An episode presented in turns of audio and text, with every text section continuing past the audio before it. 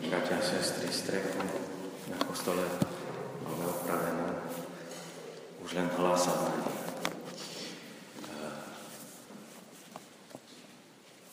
Refrén dnešného Evanielia, ktorý zaznieva, je, je nebojte sa.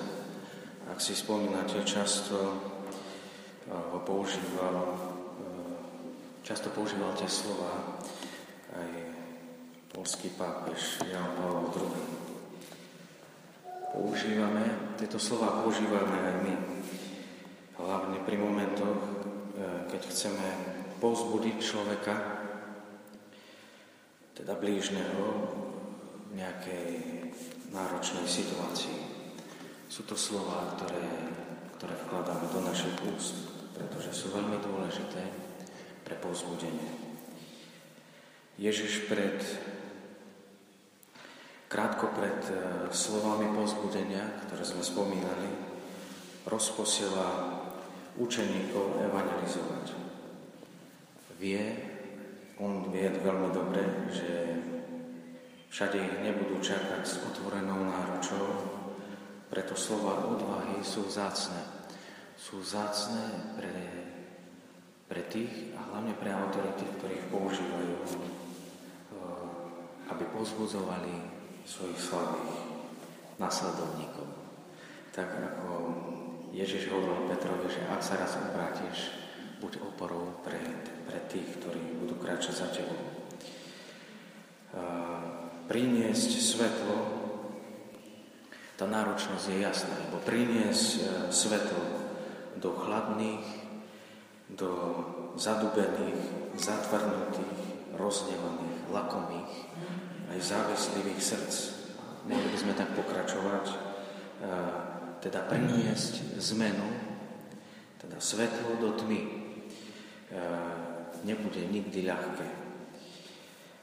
Sám pán musel neraz odísť od zástupu, ktorý ho chcel ukamenovať a to isté bude čakať aj apoštolov a jeho následovníkom. Veď svätý Pavol aj pre, svoj, aj pre svoj taký dar tej energickosti, ako aj sám hovorí v druhom liste Korintianov v 11. kapitole, eh, on si pre evanielium eh, užil dosť, dosť nebezpečenstiev. Keď hovorí v nebezpečenstvách na mori, v lese, v nebezpečenstvách pri pohanoch, aj medzi vlastnými. Teda užil si aj od cudzích, ale aj od svojich súkmeňovcov, pretože sám Ježiš e, hovoril, mňa prenasledujú, budú aj vás. Prečo ale tak veľká námaha, tak veľký risk vstupovať medzi ľudí, ktorí odmietajú, a niekedy e, reagujú až agresívne na tých, ktorým prinášajú svetlo, teda Evangelium. Aj chudák mladúčky Jeremiáš, ako sme počuli eh, v prvom čítaní, vyriekne svoju horkosť. Aj tí, čo žili so mnou v priateľstve, striehnú na môj život. Odpoveď, eh, odpoveď nikdy nenájdeme, ak ju budeme hľadať v nás. Teda ak sa my sami budeme pýtať samých seba a hľadať odpoveď sebe, prečo ja sa musím tak namáhať. Musíme výjsť zo seba, nejde to ináč. Musíme na chvíľu nechať svoju úzkosť, svoj žiaľ, frustráciu z neúspechu, z neplodnej námahy, zo zbytočného úsilia obracať svojich najbližších, ktorí sú vytrvalo hluchí aj na ponuku viery, ktorú, ktorú vidia. Ježiš v Evangeliu e, nás učí odvracať, e, obracať sa, odvracať sa od svojho vnútra a hľadať odpoveď vonku. Nás učí postupne tým, že v Evangeliu povie, Nebojte sa tých, čo zabíjajú telo, ale dušu zabiť nemôžu. To je, to je maximum, čo sa dá, čo môže ľudská nevraživosť spraviť. Teda Ježiš síce veľmi husto, mohli by sme povedať, odvracia našu pozornosť, berie našu námahu, berie našu únavu tela, odvracia našu myseľ a posúvajú niekde ďalej. A kde je to ďalej? A potom celú pozornosť obráti na Otca. Nič sa nepohne bez vedomia nášho Otca, vášho Otca. Všetky vlasy na hlave máte spočítané, teda aj každú námahu. Otec, Boh Otec je ten, kto posiela Syna. On stojí za spásou človeka, On stojí a počíta a prežíva každú námahu svojho Syna. On horlí za svoje deti, ľudí, aby nikto nebol odvrhnutý od Neho na veky.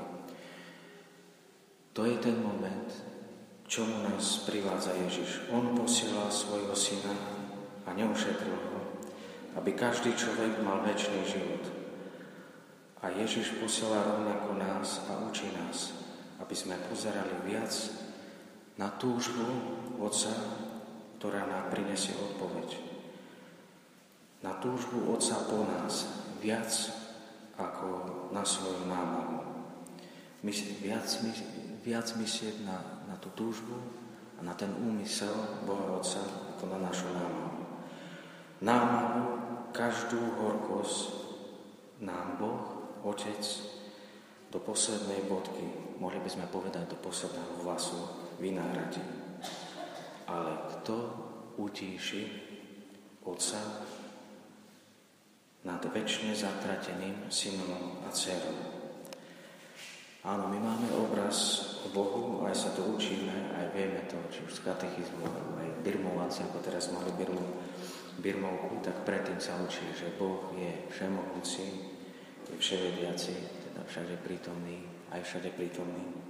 Teda my poznáme, a starí, my to poznáme, vieme Boha opísať v superlatívach. A je to naozaj pravda. Starý zákon ho opisuje ako Boha veľkého, hrozného. Ale Ježiš, ktorý prichádza medzi nás, Boží syn, nám ho predstavuje ako Otca,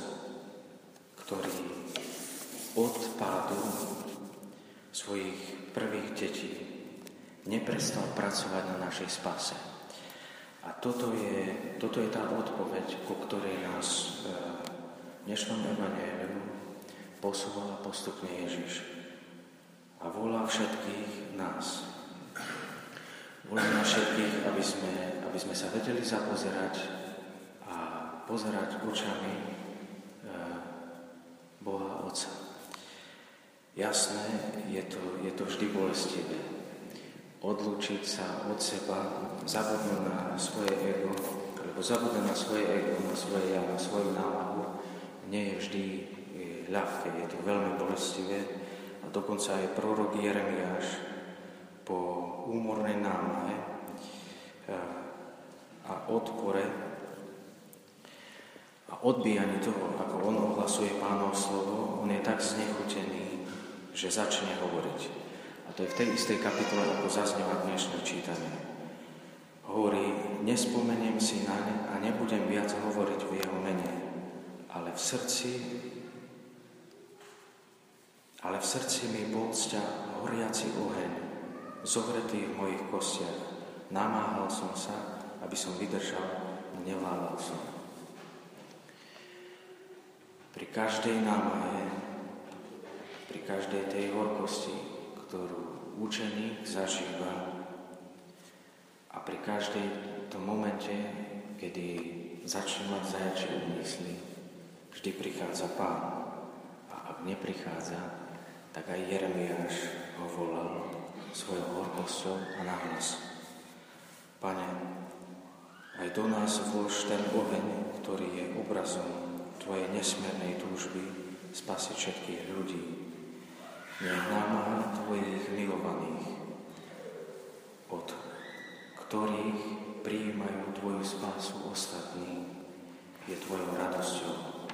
Nech oheň, nech ten oheň, ktorý si zapálil v Jeremiášovi, nech horí aj v nás, aby sme ostali verní a aby sme vládali viac hľadiť na Teba, ako na námahu, ktorá sa lepí počas nášho života na nás. Amen.